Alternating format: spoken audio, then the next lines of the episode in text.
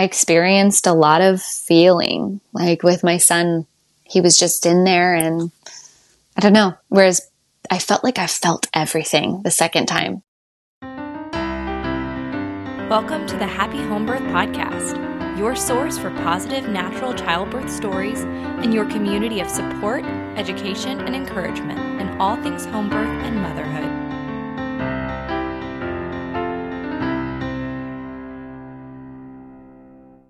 When you imagine a beautiful home birth, what comes to mind?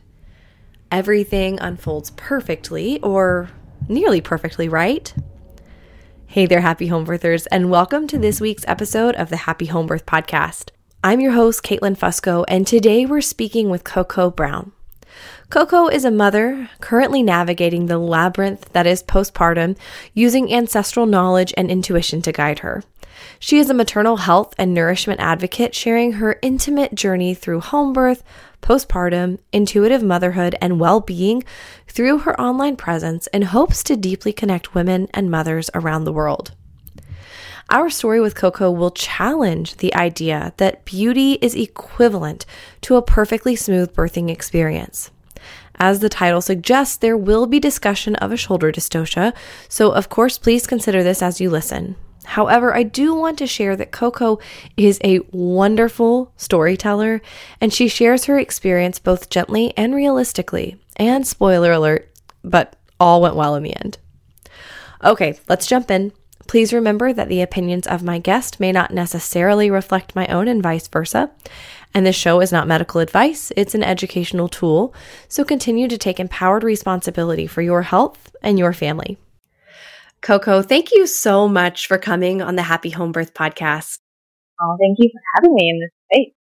Oh, I'm honored to have you. This is going to be such a wonderful conversation. Would you mind taking just a moment here in the beginning to introduce yourself and your family to the listeners?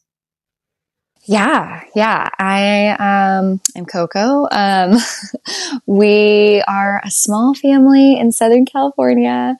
Um, and yeah, I just, uh, right now I'm mothering and I am just leading my family.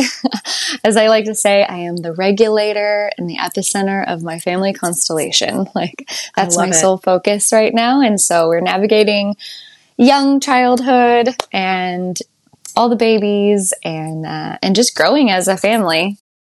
Oh, that is amazing. And I love that. That there's so much sturdiness to that motherhood experience when we are regulating and we're grounding ourselves and then yeah everything just kind of flows around us that was a beautifully beautifully put introduction so thank you for that thank you yeah so let's talk about uh, Let's talk about your birth experiences and, and your pregnancy. We're going to get into an incredible home birth story. I'm so excited for you to share the details of that. Um, but let's kind of set the stage. So, what was your first pregnancy experience like? How did you become pregnant? What was that like for you? So, my first pregnancy was with my son. He is uh, nearly four. He'll be four in November. And it was a massive surprise. I was actually switching birth controls at the time and I got pregnant like in the three days that I was off the pill, which I, you hear like it's possible, but I actually hadn't heard a story like that. I did not have a period. I like, I just got pregnant. So, um, we were very, very shocked, uh, to find that out. I was very overwhelmed in that pregnancy. Um, the mental space that I was in was difficult. I felt like I was kind of like tossed into the path of maiden to motherhood and um, I really didn't feel ready. I'm not gonna lie. Yeah. I just was like extremely um, overwhelmed. And it wasn't that there wasn't any joy. Like, you know, I really emphasize that these things can live together. Uh, so I was joyful, but I was also so stressed out and I had just gotten to a certain level of my career and all the things. So, but my husband, when we saw the test, he was like ear to ear smiling. He was so excited. It was wild. I wouldn't have expected that response from him. So he was very involved and it was really beautiful. Um, that was definitely like our set path. Like now we know we're just like, that was crazy. He had lost his father six months prior. And I really feel like it was like a soul to soul exchange. Um, we were due on his dad's birthday. He was a boy. He has blue eyes, just like his grandfather. My husband has brown eyes. Like, we're just like, what is happening? Um, it was just a really beautiful story from the get go. Um, my pregnancy was a breeze. it was a breeze. I did not like telling people this. It was very different to Poet. Um, but it was, I didn't feel sick. I felt great. Um, I was like tired, you know, I had a very normal pregnancy. Um, I did utilize an OB. She was, a, she's a European OB here in, um, Los Angeles, up in Los Feliz. I really, I really loved her and I trusted her. Um, and yeah, it, it was a great pregnancy. I, I did get the your baby's going to be massive. Um, I'm pretty petite, and so she did she did say my baby was going to be huge. But other than that, it was a very average pregnancy. And your expectation at that point, did you you knew you were going to be having a hospital birth? Did you desire anything in particular or was it just kind of go with the flow? I actually did. I, I didn't know that I was going to have a hospital birth. I okay. wanted to do a birth center. So we lived in a condo um, up in Silver Lake in Los Angeles. And I just felt like I, I knew I wanted a home birth, but it seemed, I just felt so thrown into the process. Like I was like, I am not prepared. I was working full time until the very end. Um, and I couldn't wrap my head around having like my dream home birth in this condo and I we lived up like two flights of stairs and all the things. So um, I was like a birth center it is. And I actually found my OB because her women's center was connected to the hospital. So she technically did not like work the hospital. She just was connected to it. So I was like, this is perfect. It promised um, water birth and they had a tub and everything. So I'm like, I am getting all the bests. Like I feel safe in the environment that I'm with my OB. In the event something should happen, as we all think, you know, I was I didn't know a whole lot at that time. And then um, I was able to have like the water birth of my dreams. So I was like, this is the best of both worlds. Little did I know it didn't really pan out like that. Rules kind of like shifted as I got there, but um, but I did know, like, okay, this is where I'm going to be from about 25 weeks, is when I decided that that was going to be my choice. okay. Yep. That makes sense. I do feel like that is something that mothers do need to recognize and just be on the lookout for is the kind of bait and switch where mm-hmm. we think we're getting one thing like oh i'm getting the best of both worlds yep. this birth center it's attached to the hospital or it's close to the hospital and what ends up happening sometimes is a little different because those hospital policies tend to creep in and mm-hmm. things just don't always work out the way that it sounds like they're going to work out. Yeah, it's true. Um, I definitely learned that that that lesson the hard way and also the most common way like you know you, these these things happen to you and then you talk to other people like same same same same. And you're like oh my gosh what in the world?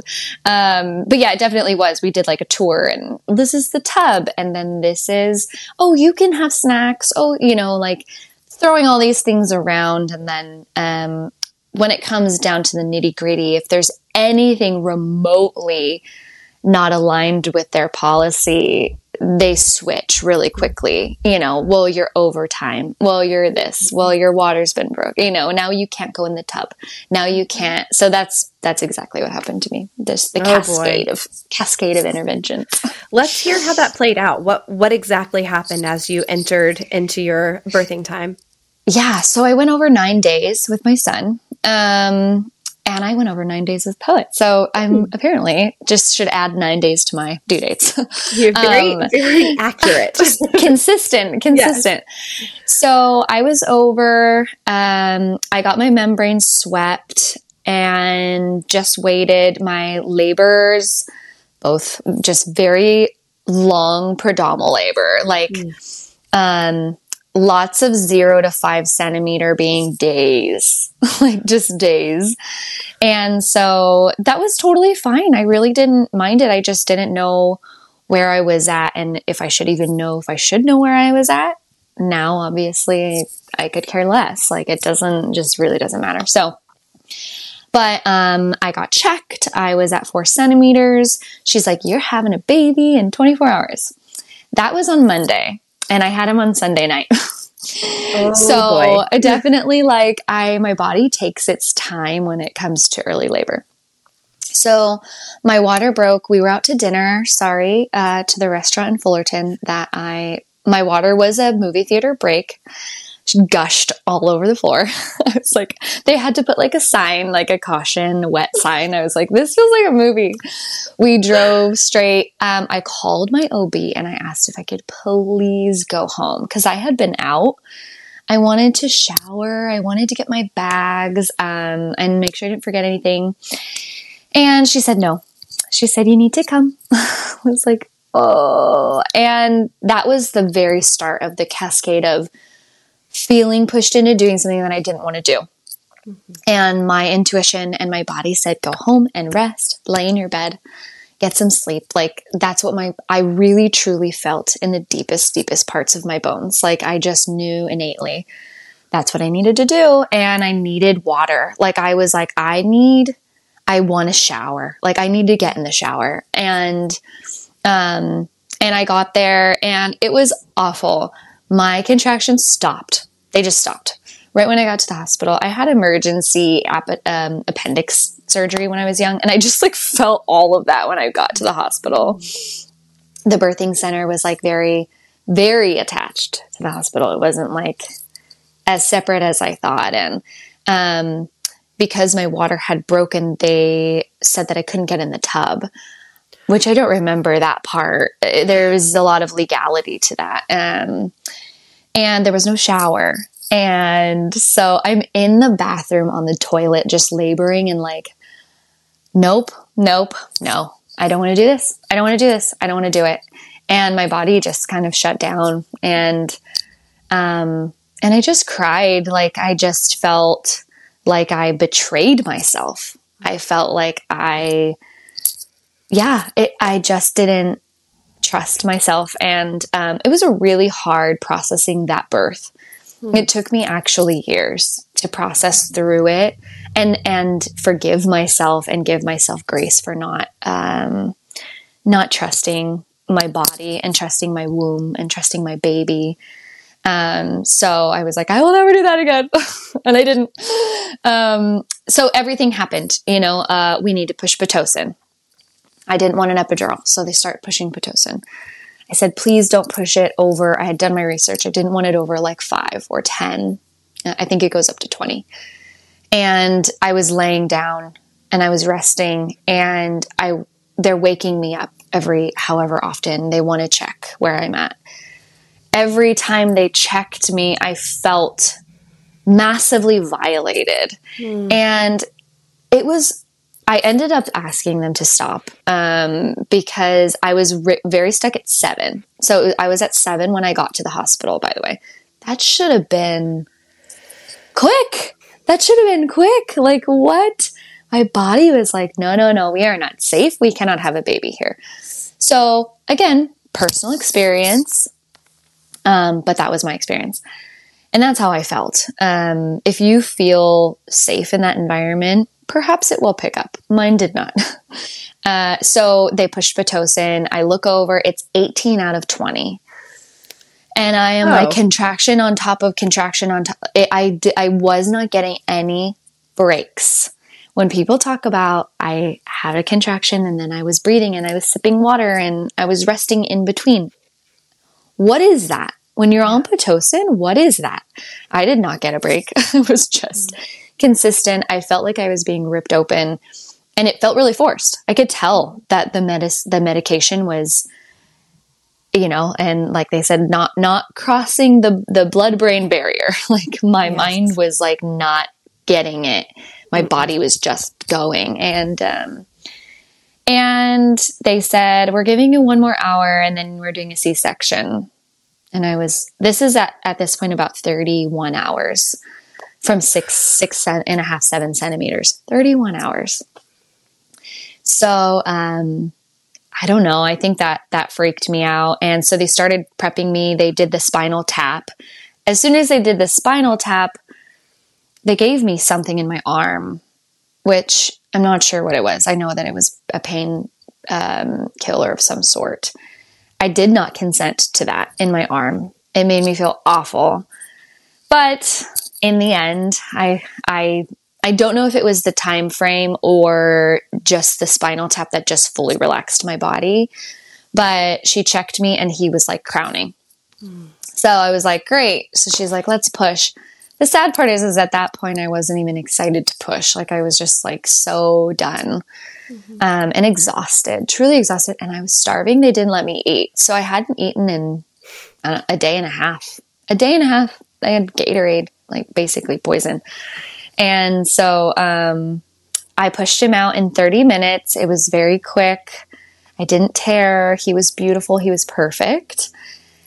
They were very concerned about me. I had a, a hemorrhage. Um, I had a 103 fever. My body I was can't imagine why, well. Coco. Why would that happen? so I have weird. Zero nourishment and all these drugs in my body, and Oh, and I'm sensitive. Like mm-hmm. I'm a sensitive being. Everything affects my skin and my body and my gut. And so I'm not shocked that these powerful drugs affected my body. I was like convulsing. I was mm. puking. I was all these things. And this is after birth. Like I'm not talking about like transition when some of these things happen innately. Like this is like I'm already done and I'm mm-hmm. I'm supposed to be having this big rush of oxytocin and I do not feel it. Like I'm like what are people talking about when they say it was so magical and beautiful and they felt like this wave of euphoria. And like I did not experience that. So um, they put me back on pitocin for 24 hours because of the hemorrhage. My postpartum experience was awful. Physically, I actually did really well. Um, my body did great healing itself. And um, once I was home, I was able to, yeah, it was fine. But mentally, I didn't, I was so unwell, so unwell. I just felt so upset about my birth story. I felt bad for my baby. I felt a lot of guilt, to be honest. And working through that has been a process. I did a lot of that, touched on that during my pregnancy with Poet because I just was like, I need to continue to release some of this, release the fear, release the that birth, release, you know, and and find the good and shift the narrative. Um, perspective is everything. So um, I did a lot of that work. So, um, but that's the like that's the story. that those are the facts. Um, I've been able to. I've been able to find the things that I needed yes. to find within that story. Um, but factually speaking, straight up, I was told it was going to be great. And I went to the hospital, had all the interventions despite not winning any of them. Yeah. And, um, and ended up having a really rough postpartum. Right. So, yep. So that happened. And then what was your, what was your experience in between your two pregnancies like obviously you did a lot of work internally to kind of integrate this experience um, but anything else of note yeah i it that took a while. That took a while. I one of the things that was interesting was I immediately wanted another baby. Like I was and I had to be careful because I I really had to talk to myself and and get to the root of that truth. Like of course we want more kids, of course we want this, but am I pushing this because I'm ready for the redemption? Like right I didn't want to bring in another soul just because I I needed to like jump this and just immediately have that redemptive experience. So um, I had to be really open and honest with my own heart and head about that. Um, so I did wait. I waited 13 months. We we did want them close in age. Um, and I worked through a lot of that. I worked through a lot of that with a with a therapist and uh, made sure that we were ready. So emotionally, I was ready, but physically, I was not. And I did not know that. Um, I got pregnant. I ended up losing that baby at six weeks. Again, immediately was like, this is terrible. I'm just going to get pregnant right away. Oh, For a lot of people, that does work out. For me, my body was just not ready to carry another baby. So I got pregnant. I lost that one at 12 weeks. And then I got pregnant again three months mm-hmm. later.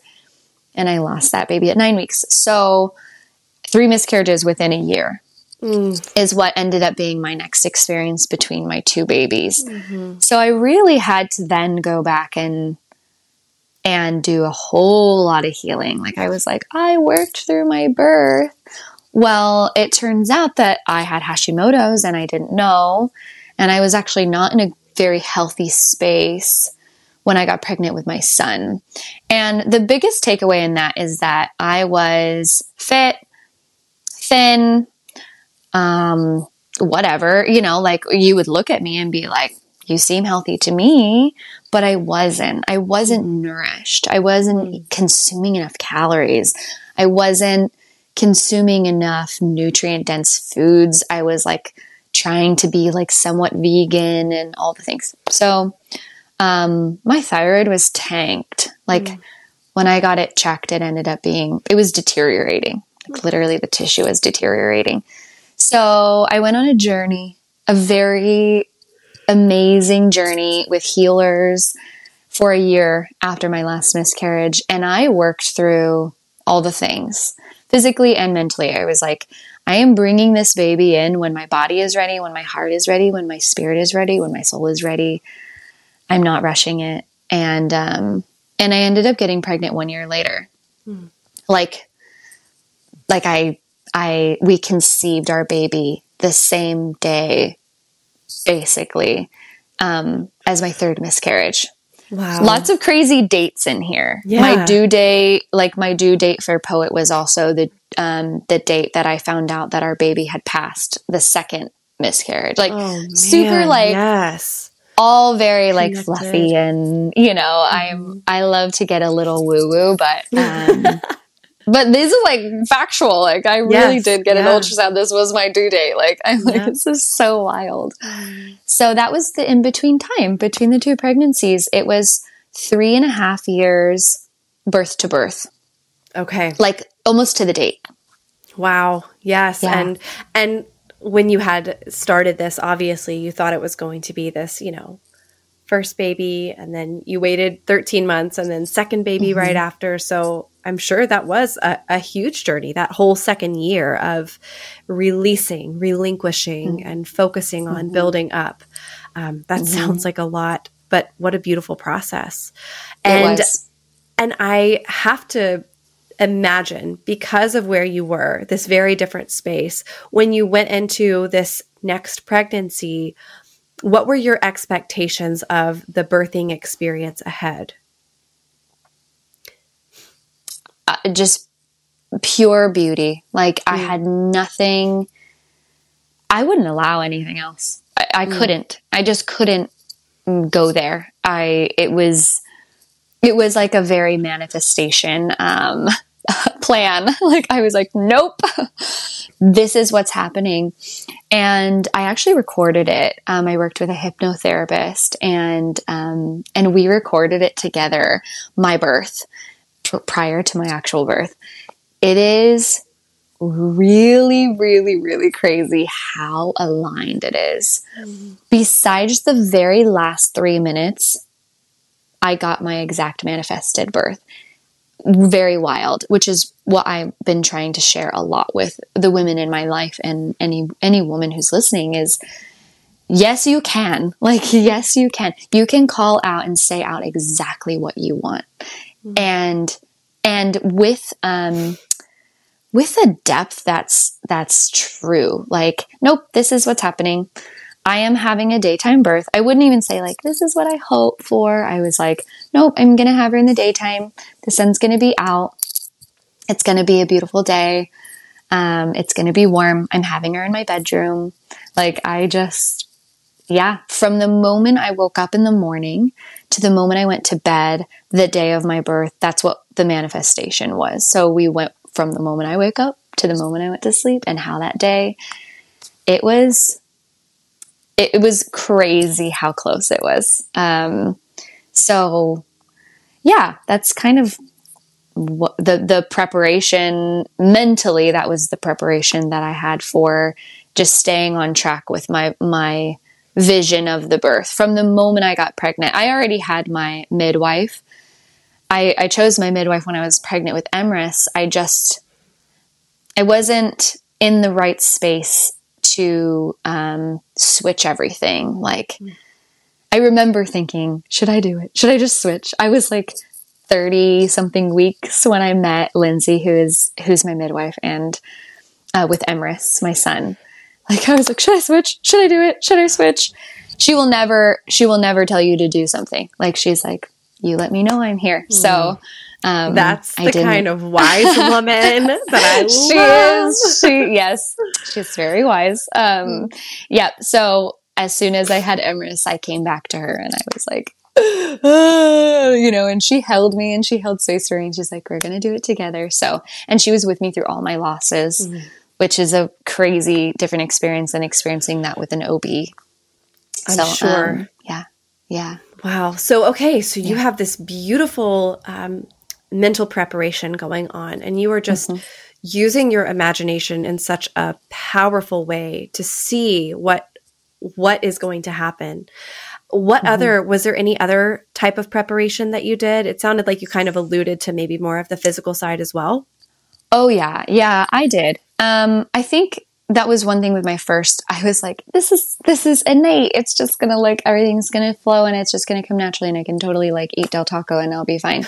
it's um, fine, and it was fine to an extent, but it could have been m- smoother and um and now I know that. And so yes, with Poet I was I was very like I'm going to prepare this time and just mm-hmm. see if it's a bit easier. I wanted to prepare my body um and especially with the nourishment uh, that's something that I really felt called to um be very diligent with with my thyroid and my progesterone levels and just making sure um, I was housing this baby uh, to the best of my ability with my losses. And I will absolutely say it was it was a game changer. Um, I do think it played a big part in the pregnancy being um, fulfilled. Mm-hmm. Uh, you know, I it, there's no there's no knowing. You know, I always tell other women when they ask, "What was it?" Like you had three losses. Like what what was it? But I looked at it like the rug with the snake under the rug. And it's like any bump you see, you're just gonna hit the bump. So I kind of approached it like that. So I was like, I'm gonna do the nourishment. I'm gonna see an acupuncturist. I'm gonna see a chiropractor.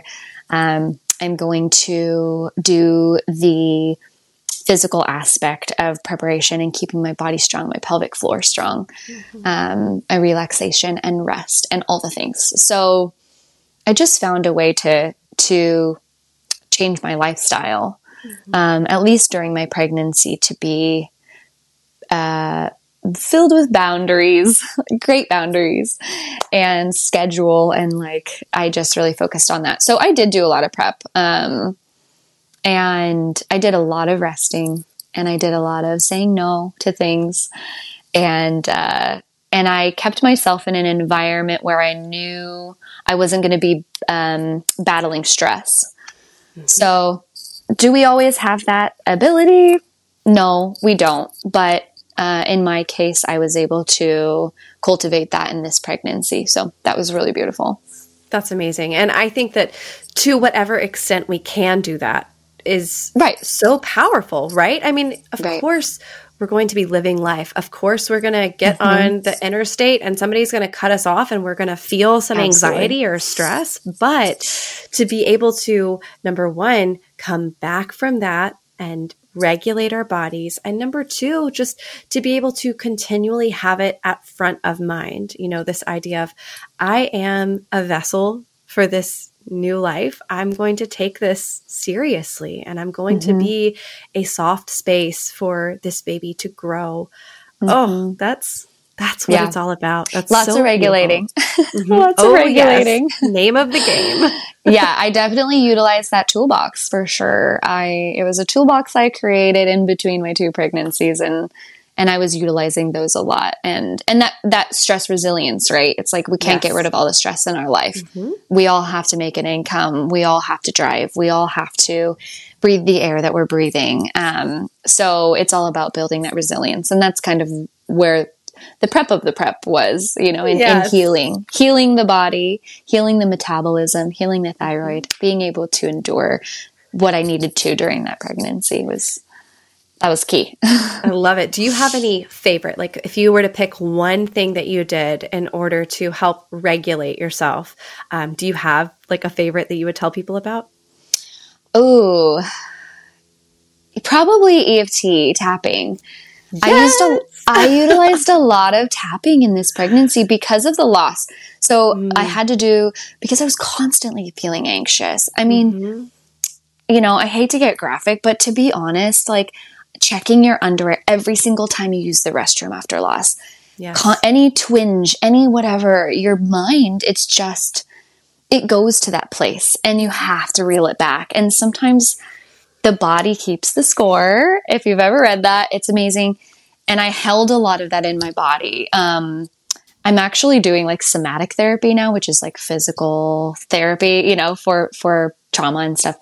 Um, I'm like, oh, I wish I had this before, but mm. tapping is kind of like a somatic therapy. Mm. Um, and so, yeah, look into it if you've experienced yes. any yes, sort of trauma or loss or anything. I highly recommend EFT tapping. Um, yeah, that's what that's probably my favorite to bring it back. That's great. Yeah, yeah it's yeah. life. It was life changing for me as well. So I love to hear yeah. that. Yay! Okay, so let's hear about Miss Poet, how yes. did how did all of this unfold? So we, I was trying obviously to have Poet. Um, it was our my first cycle. I did a, a blood ritual. Um, my very last period before having her, I gave my blood to the earth. It sounds insane. It's the most woo thing I've ever done. But I was encouraged to do it from um, an acupuncturist I was working with and a womb healer. And I was like, you know what? I'm into it. Let's do it. And I just got me really close to Mother Earth. And I was able to like really call Poet in her spirit and tell her, like, I'm ready for you. I've prepped my body for you. If you're ready, I'm ready and um, and I journaled. I journaled from ovulation. So I was like, "Hi, baby. I hope you're here. I'm waiting for you, and whenever you're ready." So that's how she started. And then I took five pregnancy tests the day that I missed my period, all negative. Oh like, boy! And I knew, I knew I was pregnant. I'm like, I know I am. So I waited another five days, got a positive. I was really excited. Um, and basically, it's pretty crazy. And it is kind of a, a drawn out story because she was a twin. I did not know. I didn't know. So I actually experienced a miscarriage at seven weeks with Poet. And I thought it was my fourth, and I was pretty devastated. I was, you know, handling it really well with my midwife and my husband. And um, my parents took Emrys for me, and we just processed through it. And my midwife was like, you don't, you know, she was just very like, you just have to wait. And what she was so calm. And I'm like, she's like, she like knew or something. Mm. She knew that poet was there. And I just also felt, I don't know, a pull. I really did. I was like, this isn't the end. I just know it. So I went and got an ultrasound. I wasn't planning on doing an ultrasound until 20 weeks. So I was like, oh, okay, I'll go. I have a lot of um, PTSD around ultrasounds because of the losses. Yeah. Um, because I had ultrasounds, got the heartbeat, and then my second ultrasound was when I found out that the baby had passed away. So it was really intense. Um, I am laying on the table and I'm like shaking, I'm crying. I'm trying to tell the ultrasound tech uh, that I have trauma, but I don't even think it's coming out. I'm like, and um, she just turned the screen and she's like, "There's your baby." totally fine. Heartbeat's great. She's like, I don't usually do this, but she like printed a picture for me and handed it to me.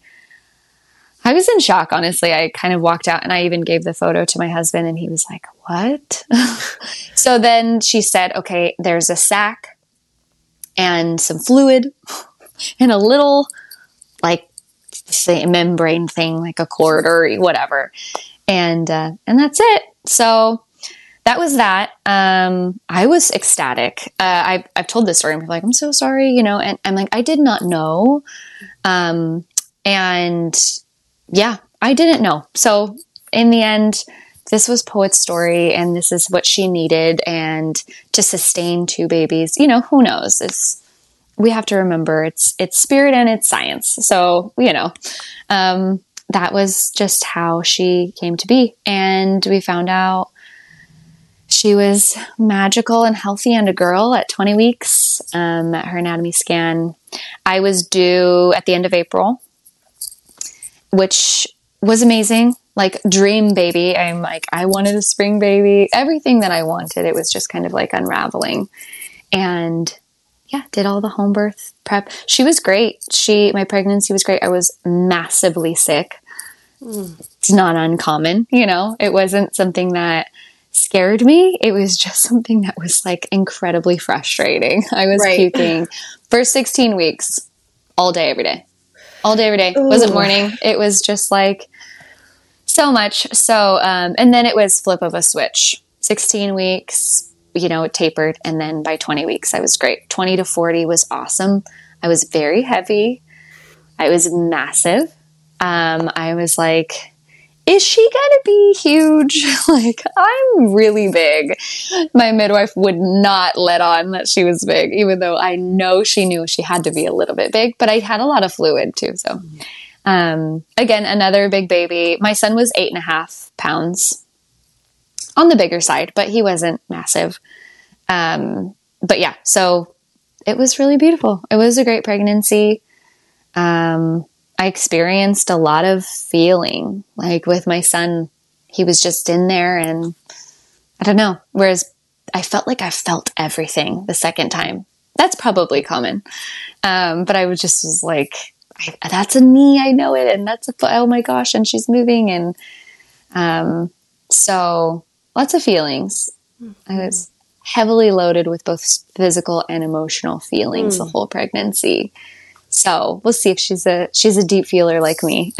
That's beautiful. That is it's so neat when you when you do have these things you know not not every pregnancy is going to be the same but when you have that combination of both spiritual connectedness and then also the physical which i'm sure for you coco in particular was really helpful and reassuring you know just after experiencing loss to be able to feel all of that movement and that connection i'm sure that was really beautiful it was it was and i just had the one well, after that the one ultrasound 20 weeks and mm-hmm.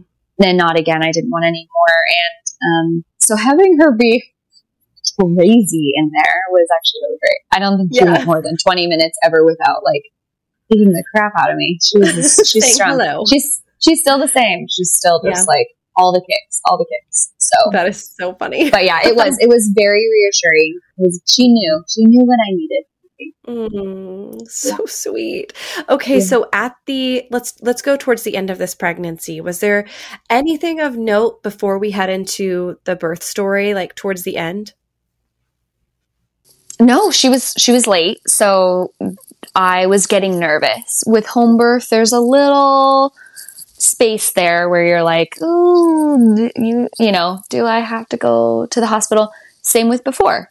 I was having contractions with her very early on, at least very strong Braxton Hicks. And so, so early, like 13 weeks early. Um, crazy. My uterus was like prepping the entire time. I'm like, mm-hmm. are you just, you're really working out in there. um, so, um, yeah, I once I hit that 37, then I was like, cool, I know that I'm going to be home. And then once I passed that 41, I was like, oh, am I going to be home? So we were coming up on my birthday. Um, my birthday was coming up. And so, uh, yeah, I was just like, when are you coming? It was the waiting game is very, very hard. And I want to validate anybody who's listening to this and is over 40. It's not easy. And I just want to hold space for you right now because that waiting game, you know, you got to give them their time. They're going to come. They're going to come. Give it space. Don't try and rush your baby out. Let them settle into this earth. It's a massive transition and, you know, sometimes they need a little bit more time. Mm-hmm. So that was all that was to know. I was late. I, was, I was late. You were right on time. Yeah. But you're right. You're right. I shouldn't say I was late, but, but I hear you. that 20 week and the destination and the blah, yes. blah, blah, you know, I did, I did get in my head a little bit about mm-hmm. a potential transfer or, you know, having to going too far and, and not being able yes. to be home. So it does. I, I do. Oh, that is one of the things that frustrates me the most, to be honest, is just these timelines and the way that even, you know, you hit 40 weeks and you can already start wondering, oh no, oh no, am I going to? And the stress that that adds to our body, it's really, really frustrating. Um, so I, I just that's that's so hard for me, and I know that anyone that has been in that position, you know exactly what that's like. That feeling of not having in, any control, knowing that your baby is going to come when your baby is ready to come, and yet we still have these outside factors um, that that are causing frustration. That's really hard. Yeah, totally. I mean, that's our that's our world, right? Is mm-hmm. the click of a finger, the you know whatever. It's everything's right there, everything's quick, everything's rushed, everything's, you know, how can we do this efficiently, but as quickly as possible in almost every sense of life. So slowing down has been a massive lesson this mm-hmm. whole journey, honestly, from the first pregnancy after my son till I had Poet, absolutely embracing uh, the slowness of it. I love it. So take a breath, take a bath. And just take a breathe. breath and a bath. I love it. Take a breath, take a bath, listen to a podcast, and just allow your baby to move down. Hmm, yeah, that's perfect. So we're so you've been having well Braxton Hicks slash. It sounds like you also had kind of prodromal. Did you have prodromal labor again with this? Yeah, totally. rough. oh yeah, it was a good two weeks. Two weeks of yeah. Every day, my husband's like he would go like get us a coffee and tell the coffee, you know, barista like, "Oh, she's in labor," and then he'd be back the next week, and the barista's like, "Where's your baby?" like, I'm like, "Babe, stop telling people that we're that I'm in labor." but you know, it was a it was an experience. He mm-hmm. he learned a lot too in this home birth process. Oh yeah, oh yeah, that's amazing. So, so okay, so as we get towards that nine days after 40 weeks. Yeah. Mm-hmm, mm-hmm. what what was this story like? How did it did it unfold? Well, so I, I, had made the decision kind of late that I just wanted my husband and my midwife. I actually wanted two midwives, um, a friend that's also a midwife, and then my midwife, and then my husband. That's what I manifested. And so uh, that was really beautiful um, to to have that decision made because I had been waffling my whole pregnancy. Like, should I get a doula? Should I not? Um, I feel like doulas are incredibly helpful. Um, I'm a massive advocate for them. I think in my personal story and the way that I am as a person, um, it would have been more helpful in an environment where I needed advocacy. Whereas, mm-hmm. like in my home, I kind of I kind of was okay, and I felt comfortable that my I knew that my midwife would would um, step in at, in that place if I needed it. So uh, so yeah, so I, I ended up choosing not to after interviewing them and everything. Like I was, it was very waffling. So I chose not to. Um, in the end, I felt very ready. I was like, okay, I'm ready but I kept having my son. Obviously, he lives with me, so that makes sense. And I kept having contractions, and then if I had to be a mommy and jump in, they would stop. I think also very common, mm-hmm. which is why I think a lot of women end up laboring and having their babies at night. Mm-hmm. And so, and I did not want a night labor. So um, I ended up sending my son away on May 5th. It was Cinco de Mayo. And my birthday was the following day, May 6th. So I was like, can you please take him? I just want a day with my husband. It's my birthday. And they were like, 100% yes. So they took him overnight. That night at 10 p.m., with a little nipple stimulation, they, my contractions started to get stronger. And so, and by little, I mean a lot. Uh, you got to really get in there. They don't tell you that. I mean, a lot. you really got to keep it going for like 30 minutes.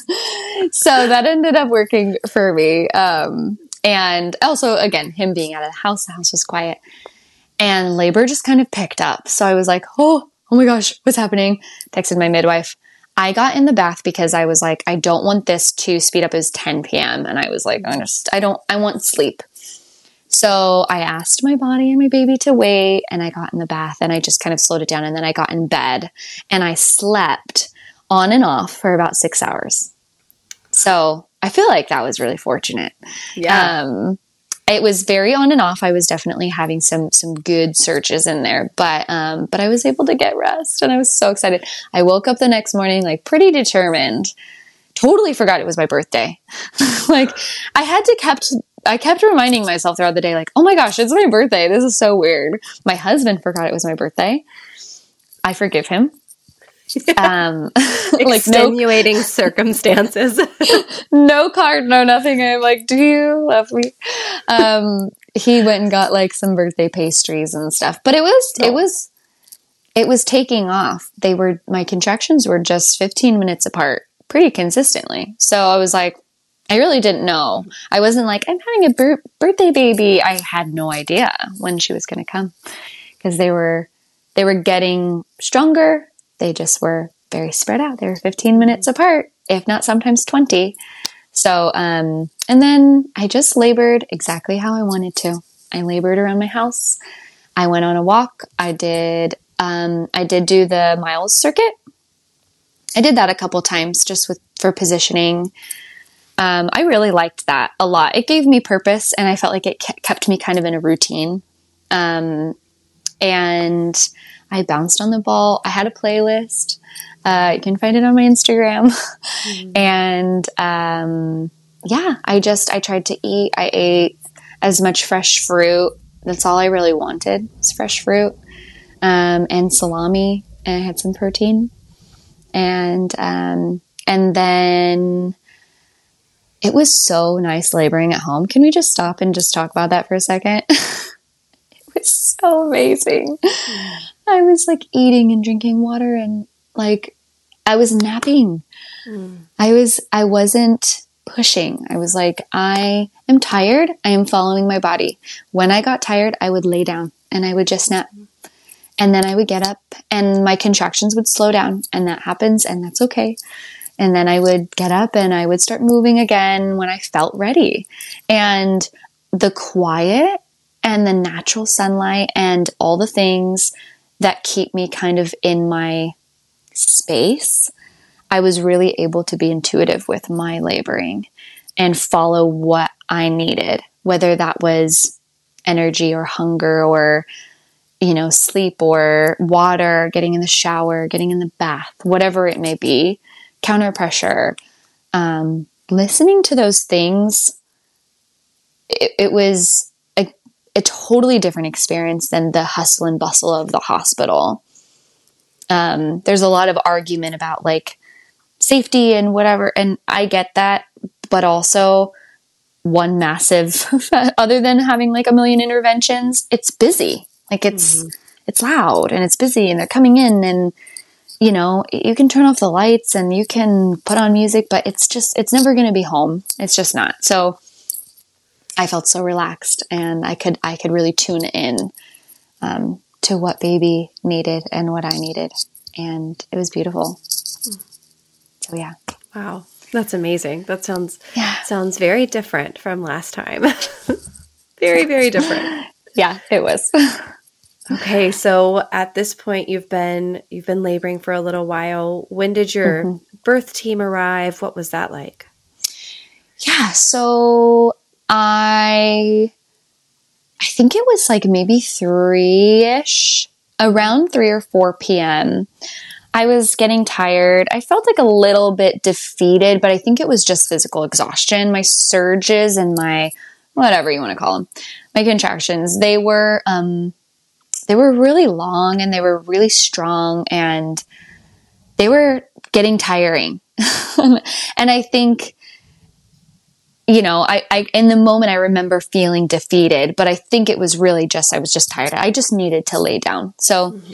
Um, so I did. I was like, I'm to go lay down. I had just gotten out of the shower.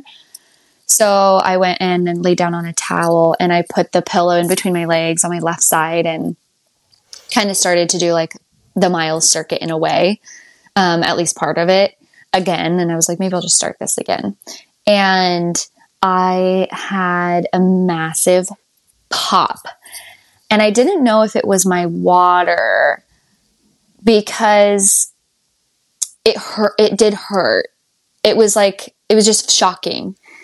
And I had it exactly with my son at seven and a half, eight centimeters. And it was with my son, it was the start of transition. Mm-hmm. Same exact thing happened. So now I'm like, if there's a third, I know exactly what this is. But I did kind of feel that in the moment. I was like, I remember this with Emrys and it freaked me out. Nobody talks about this, but like sometimes when they drop, it's really intense and it oh, makes yes. like a really big like hit. Mm-hmm. And um and it was shocking. I was like, you know, I was I was I was shocked by it. And so I ran back to the shower because with my son, what happened was that was the moment it switched into transition and got really intense, but also like really close together.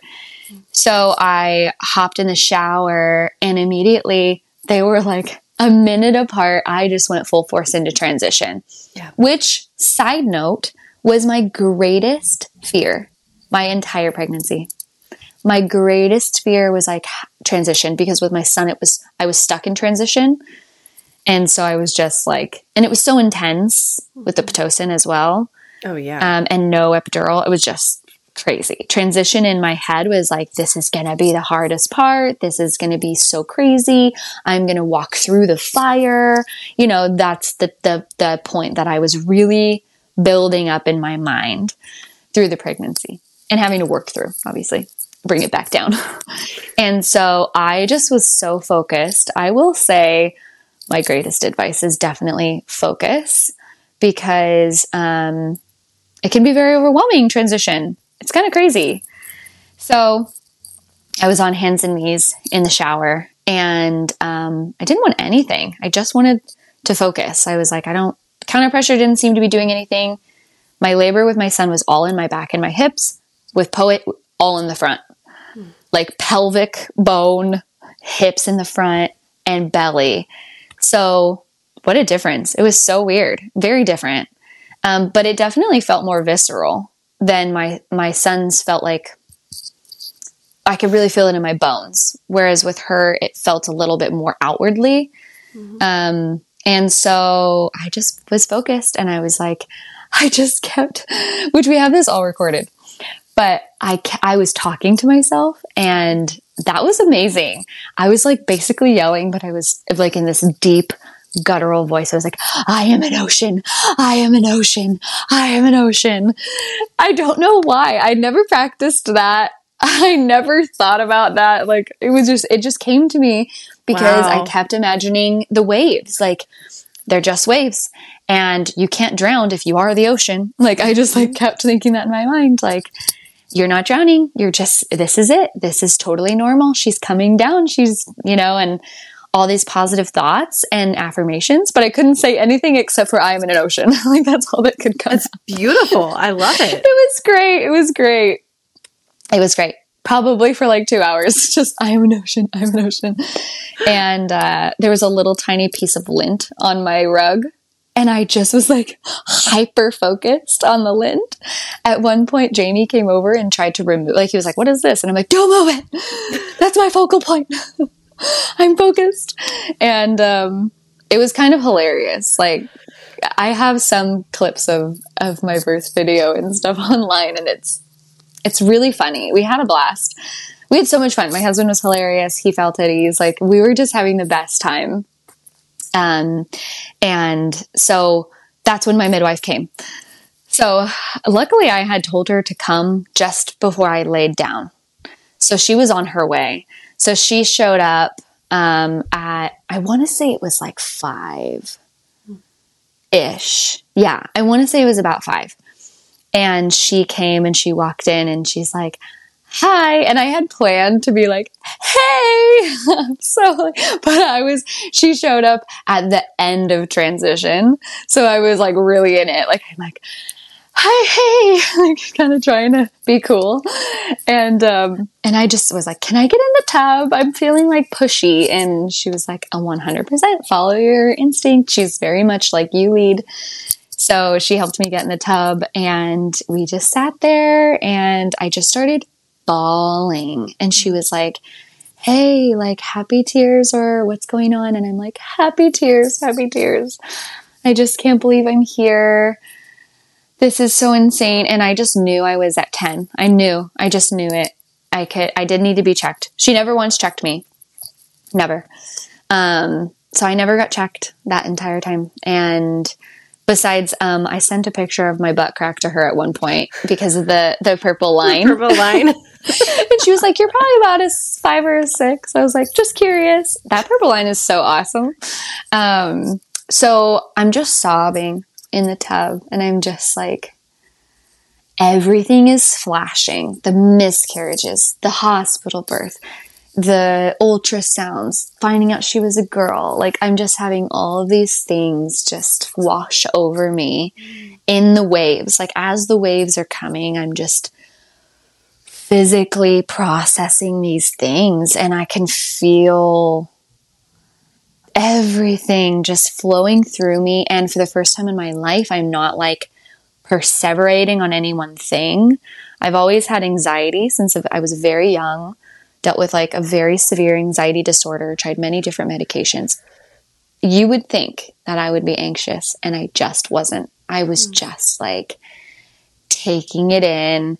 Um, I still asked questions. I still roared. I still said, this effing hurts. like they're, you know, like I just don't want anybody to to to beat themselves up if they have these moments in their birth where they're like, ah, this Primal? is painful. Like, yeah, exactly. It is like it. It is. It's intense. It's very intense. It's a different kind of, you know, experience. Pain free birth.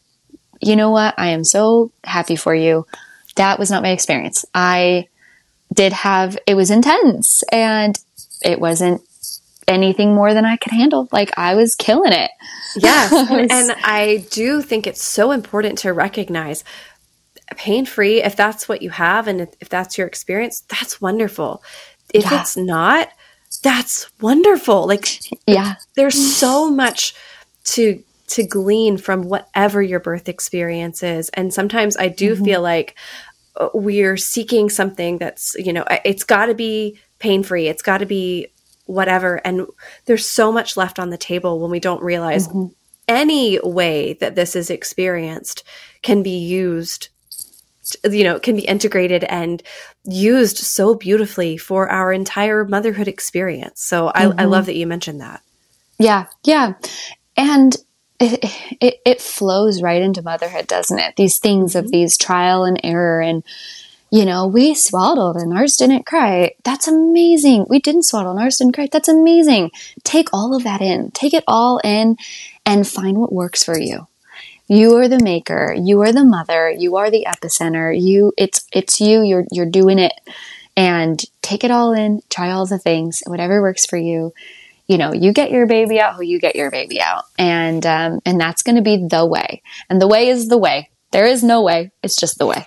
so, um, and I went there. I definitely went there. I was loud and, um, I wasn't expecting that, but looking back, I'm like, that was awesome. I was like a lion. Like I was like just roaring and, um, I really wanted to like breathe my baby out that was something I manifested that did not happen. I was not breathing her out. I really had to push. Like, I was like, my body was pushing so intensely that I had to go with it. Like, I was like, I am pushing. And my midwife's like, it's fine. You know, it's, it's, this is, this is your way. Like, this is the way. Well, turns out she was massive. So I really needed to push her out of my body. Um, I'm pushing and I'm pushing, and I, I can't quite get comfortable in the tub. And I'm sure in my head, I'm thinking, I'm not supposed to be comfortable. So it's probably fine. But I'm just like, I'm so uncomfortable. I'm, I just feel like something, like I'm pushing so hard. And I've been pushing over an hour now. Mm. And, um, and she's really making her way but i'm like and i and i mentioned something which is so crazy but i'm like her shoulders and i actually was talking to her. I was like your shoulders are killing me. Like i was like wow i can really feel her shoulders. And i think right then definitely both my midwives knew um, that this could be something that i would need help with So I'm pushing and I'm like, it felt to me like what I would imagine a cervical lip feels like. Mm-hmm. Um, so I actually did have my midwife check because I was like, is something stuck? Like I'm pushing and she's not coming out. And it's my second kid and I thought she was supposed to like fly out, you know? And that was an expectation again. No expectations, people. Just release them. But that was my expectation of a second or third child. Is like the pushing part's going to be easy.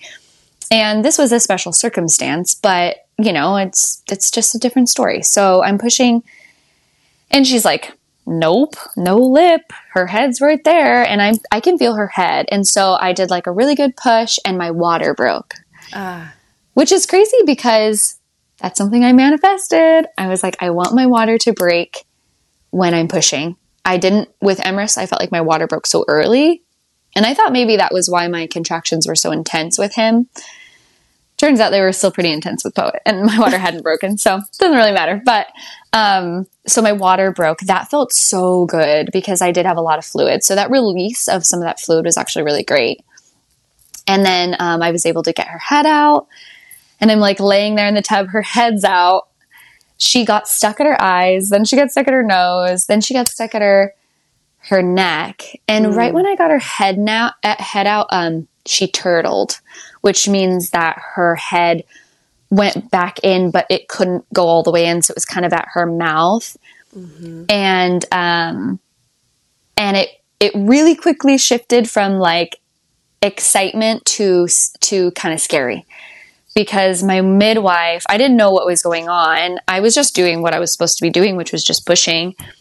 But my midwife just jumps in the pool mm. with me, clothes on, everything, just sticks her hands inside and she just starts like maneuvering her Poet and she's she's guiding me and my midwife is extremely um intuitive and also very calm mm-hmm. she's like maintains an aura of like rainbow unicorn cloud space that's so calming and you just you just want to be in it and you just want to rest in it.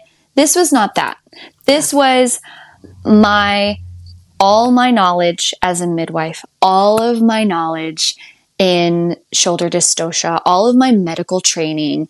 Now's the time, you know, and she just hopped in. She became that person that she needed to be. She put on that hat really quickly.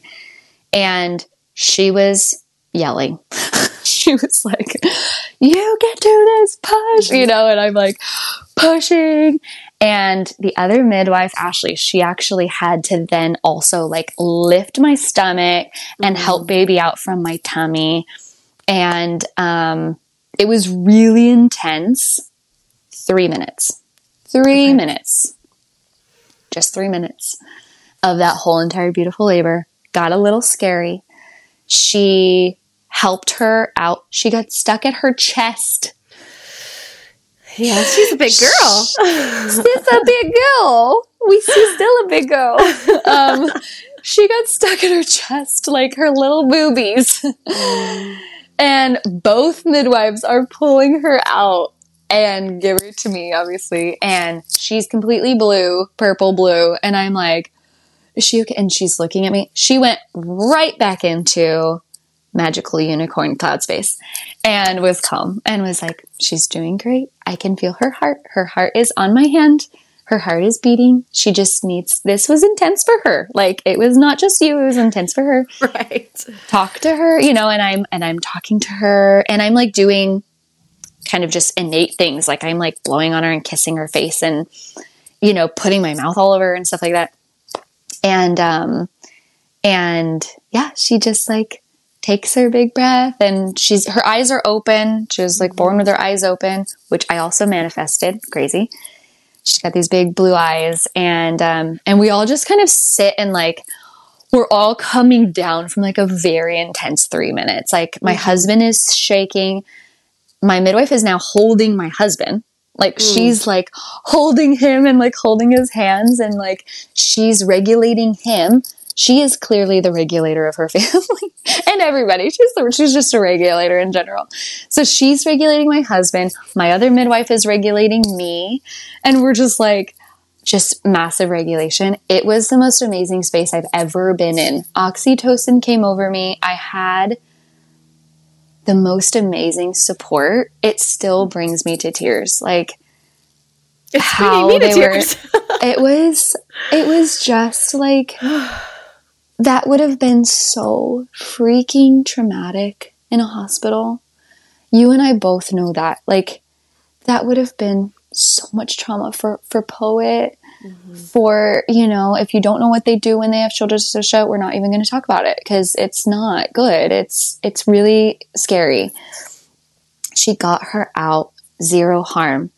They got us safe. They gave me my birth. Like it's funny because when she talks about birth my midwife like she's like i didn't do it like it was you people always say thank you so much thank you thank you and she's like it was you in this circumstance, I was like, thank you so much. She was like, I'm going to take it. I'm going to take the thank you this time because it definitely did have a part in it. Will accept. It was so intense. Yes. She was like, I'm going to accept the thank you this time because, yes, it was like very much a team effort. And Poet mm-hmm. had the most amazing guides. Mm. Like she had her mommy, but then she also had these amazing angel women who mm-hmm. came beside me, took on my energy and and let me lead, you know, and I still sometimes like after I was like, you got her out. And she's like, I didn't get her out. You got her out. I just had to guide her. She just had to truly unlock her shoulder. Like she said it was all the way up. And usually with shoulder dystocia, she's like, she, she'll put her hand in and she can kind of feel it right there. She's like, uh uh it was all the way up at my pelvis. So she Oh, really had to unlock boy. her. She came out and we were all like, she's 12 pounds. She's 12 pounds. She was massive. Like she was, she was a big girl. That raw milk really grew her. like yeah. I was like, wow. um, we were convinced she was 12 pounds and yeah, and she, she pooped and she just like did her thing, just laying here. She immediately started eating. I wanted to do the breast crawl on my bed. No, Poet was like, uh uh-uh, uh, you have been feeding me this whole time. I just worked very hard. so she latched. She's been an amazing um, nurser ever since, a very redemptive experience from my sons.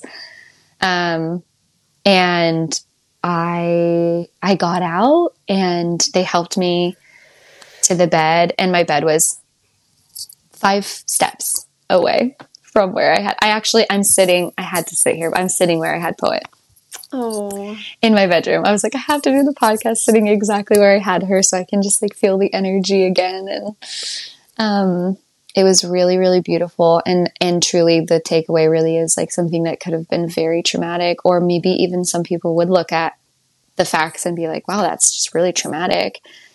Um it just wasn't it just wasn't it was it was so so beautiful. And the biggest fear right is like what if something happens? And i think there's like a definite underestimation of like the training of midwifery. Um you know we assume that these women are just like you've had a baby so now you can just help me deliver one and it's like no no no they have extensive training and oftentimes sometimes more than than some OBs Um, let's well, get real with about physiological birth for sure. I mean, how Yeah. many OBs have even seen true untouched birth? Not Yeah. many. And with sh- uh, shoulder dystocia, without breaking the collarbones, Yep. without intervening, without cutting, without. I mean, and even my midwife was like, "This is like once or twice a year for her that she sees shoulder dystocia. It's it's, it's not common, but um, and I had shoulder dystocia, and Oh, my wow. mom had shoulder dystocia. Oh my word. So my mom was pulled out with forceps. My I was sectioned out, and then Poet was helped out, Mm. and we all have the same birthday. You're kidding me. Nope. I was Oh born like an hour before my mom's birthday. Poet was born on my birthday. Wow. Yeah. Some serious, some serious lineage trauma healing. Yeah. Like Wow. I know that's what it was. Like, I, Poet came and we were like, mm this anxiety ends here. Like, the We're shoulder sore ends this. here. Like, Mhm. mhm. Whoa. Oh my Isn't that goodness, wild? Coco. It's incredible. so oh crazy. gosh.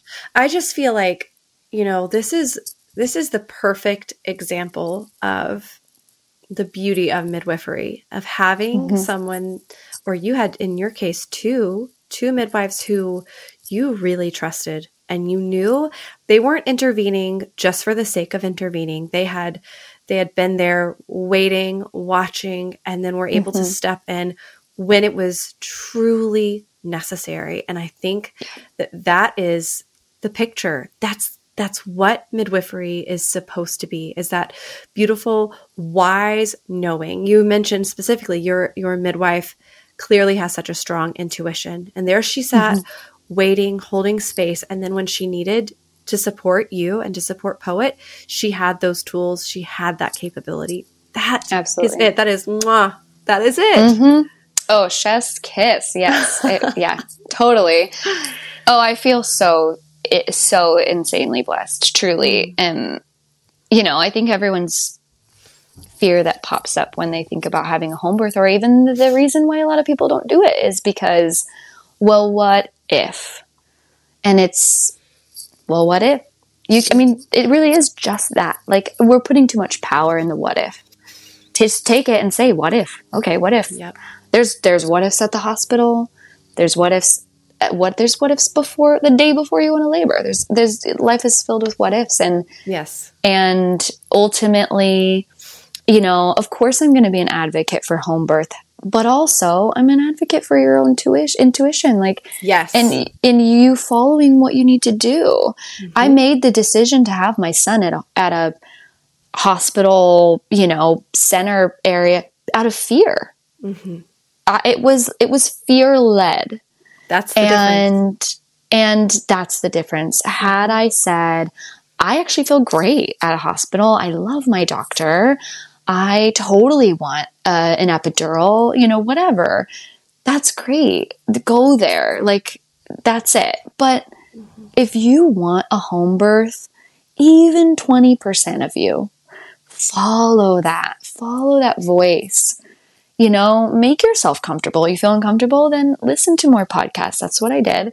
Listen to more, speak with more midwives, get more information, you know, fill yourself up so that you mm. can make that informed decision I and let love that, and let that voice speak, you know? right. Get just give it the space to Yeah. to give yourself the space to really listen and hear. You know, if you don't give your intuition the opportunity to bloom, then we're going to miss out. So if we give it the opportunity, then we can really hear, okay, what is right for me in this situation? Mm. Should I be should I be at the hospital? Should I be at home? Should, you know, who's going to be at my birth? All of these things. Yes. If we give ourselves the space for our intuition, that's what makes the difference. Absolutely. Ooh, Absolutely. Yeah. Well, so my question here as we as we begin to wrap up would be what did you notice in terms of postpartum after Poet this time around? Uh, was there any difference uh, between those postpartum experiences? worlds like worlds difference um physically i actually had a harder time with Poet, but that's to be expected. she was much bigger. She was 10 2, by the way, for the mm. for anyone wondering. Um, she was 10 2, uh, like nearly 23 inches. So what yeah, on earth? She, oh, and then for it, midwives or anyone who's like in the birth realm, I think they said her head and her chest were 16 inches. Oh my word. 16 and a half. Oh 16 God. and a half. And so that's why she got stuck at her at chest. Her chest because her oh no, sorry, her shoulders and her chest were both um 16 and a half inches. She's just anyways. A, a barrel. she was yeah so she was just like there was no like oh once you get the shoulders out it's like slits out like right. she was the mm-hmm. same no. width so it was like oh okay uh, keep going. And that was obviously totally fine but um oh, that's so funny. so funny. Yeah she's a chunk of muffin and she still is and i'm obsessed with it. Like she's a oh. massive breast milk baby that just devours. Um and yeah. Anyways okay so physically it was harder um and and that's just to be expected with what happened mentally oh my gosh it was a dream. It was a dream. I had such a hard time with my first i think that people don't realize like the power of baby blues. I have a, a severe oxytocin drop during letdown which is common with some women. So every time i have a letdown i feel like my world is crumbling and I get extremely emotional. Um, so with my son, I was like, my world is crumbling. Like I genuinely didn't know that this was a hormonal response. Mm. So it was just just the knowing, just the knowing helped a lot. I really let everything flow this time. Whatever came, like I just let it flow through me. It was I just kept on with the ocean vibe. and that. just really like if it if I felt really emotional, I would take my baby blues tincture and then I would just rest in it and I would allow it myself to just feel it and I would cry. Um, but it wasn't with my son, it was so much sadness. And with Poet, it was so much, I can't believe it's over. Like, mm. it was more, it was happy tears. It was, I'm not ready for this to be a memory. Like, I just remember sobbing and texting my midwife, and I was like, I'm not ready for it to be a memory. She's like, It's been two days, my love. Like, it's not a memory. It's, you're still there. We're still in it. Like, I'm here with you. And having somebody hold space for you day in, day out postpartum, that's what my midwife did. And I don't know how she has the capacity she does to love on as many people as she does. She just has like endless amounts of love for. Mm-hmm women and human beings. But um, yeah, it's it's very inspiring. It's it's inspired me to open up my heart more and mm-hmm. allow more more um, love to flow to others. We have so much to give. Anyway, so lots of tears, but like very happy. Like I was mm. so they, they, were happy tears. They were processing tears. They were. Mm-hmm. Um, I had a lot to process too because of you know we it was two and a half years to get to this baby from the moment we decided to start calling in a second. It was two and a half years. So that's a long time. We had kind of a lot to, it was an intense journey. Um, and that will happen too. Um, if anyone here is listening that, that has experienced loss and then, and then a baby, it's, it feels very long. You have like more to process because it's mm-hmm. your pregnancy and then maybe an end and then another pregnancy. And so from that time, it's, um, just allow it to, to flow and, and you know, let it come in and out. It felt very stuck with my son. I felt very, I felt very much like I was drowning. I had very little support. I didn't meal prep. I didn't mm. rest. I didn't do any of that. Um, I went a very ancestral, like innate route this time postpartum. And I was like, do not come into my bubble. Protect the bubble. Protect the bubble. I stayed in the bubble for four weeks. I was in my bedroom. Yes. Yep. Oh, I yep. love it, Coco. That's what I did this past time, and it was it's it was best. everything. okay, so I'm actually getting certified right now to be a postpartum doula because I'm so passionate about postpartum. Yes. Like I'm like so so so passionate, and I'm like I need to take all of this and run with it. And this is something that's in here, and maternal health we need this. We need this so much. Stay in bed. Stay in Yeah. bed. Do not cook. Eat the nourishing meals. You know, don't don't go to In and Out. Like, have the curry. You know, have some curry. Have some chicken. Um, stay hydrated. Stay warm. I did all the things. I was like, I'm in my robe. I have my socks on. Um, I accepted the care when offered. Hey, can I come over and do your laundry? Yes. Yep. Come do it. I'm happy. Can I hold your baby? No, not right now. This is our bubble. I just had her. She's three weeks old. Not today. Another time, definitely. You know, I was so good about that. And so, um, yeah, it was amazing. I loved it. I, loved it. Oh, and it's so hard. I'm not, I Yes, don't want to it sit is. here and be like, it's so easy if you're No. just resting. No, I still had to relearn breastfeeding. I still had to, she was very upset for the first six weeks. She was very mad. I ended up doing um, sacral therapy um, with her because of the shoulder dystocia, and she she definitely had some some stuff. Like she has her shoulders still click, um, and so we had to do a lot of regulating together. Um, and that was really great. And then week nine, nine is the number symbolizing completion.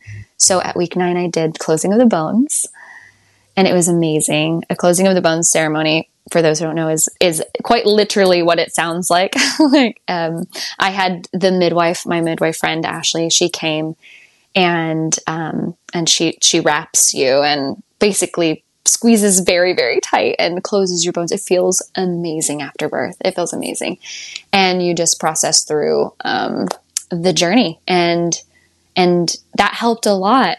So if there's some lingering processing from a birth, I highly recommend looking into closing of the bones. It was really beautiful, and it was beautiful for a Poet too.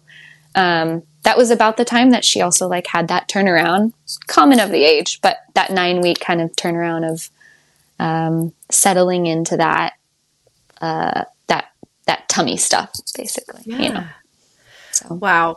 Coco, this has been full completion. Yes. I mean, what a beautiful story. What an incredible journey that you have taken us on. And there are so many aspects that I know I'm going to want to cover in the episode roundup because you have just stirred so much within me. And I know that this is going to be such of of such benefit to the listeners. So Coco, thank you so much for coming on the Happy Home Birth podcast. Oh, thank you so much for having me. It's something I was looking forward to so much, and I'm, I just honestly feel so honored that you invited me into this space and and allowed me to to to voice things that I'm feeling passionate about. Oh, thank you, Coco. Thank you. How wonderful was Coco's story? As we head into today's episode roundup, I have so many topics on my mind that I would love to delve into further. I tried to narrow it down to three main points. So, number one, imagination. Many of you know that I view the world through a biblical lens, and something that's been on my mind for the last few months and that relates in such a special way to this episode is this idea of the imagination. Just like Coco shared how she took time to deeply envision her birth experience, and so much of it happened the way that she'd put thought to. Lately, I've been reflecting on how the Lord uses our imagination for our good and His glory. We were given this ability to imagine, to see things in our mind, and it is such a gift. We're called to renew our minds and spirits and to think on whatever is pure, whatever is lovely, whatever is admirable, if anything is excellent or praiseworthy, using our imagination to renew the mind and think on these things in our day to day life. That's the stuff of miracles. So use your imagination. Think on your pure, excellent, praiseworthy birth, Mama. Next, I want to focus on how between her first pregnancy and birth and her most recent, Coco learned to lean into her intuition and to truly listen to it. This is what led her to choose to give birth in her own home and to choose a midwife who truly embodied what that word is supposed to mean. Someone who trusts, believes in physiological birth, and who is there to wisely step in when the time is right. As Coco told this part of the birth story, I pictured these three women, with Coco as the spearhead, along with her two midwives flanking either side. Supporting her, keeping her safe, but always recognizing Coco's lead. That's what this relationship is all about. And finally, a word on integration. Coco's journey from first pregnancy through her most recent birth has been full of ups and downs, triumph, troubles, and labor is a microcosm of this very experience. I loved her labor depiction. I am an ocean. Oceans are many things mighty, flowing, majestic, serene, cataclysmic, and tranquil. What a wonderful analogy for the process of integration. Taking all of the aspects of her journey thus far, breaking them down, and then building back up together. Letting it all wash over her in waves. And like waves, the integration of an experience ebbs and flows. It's not all at once.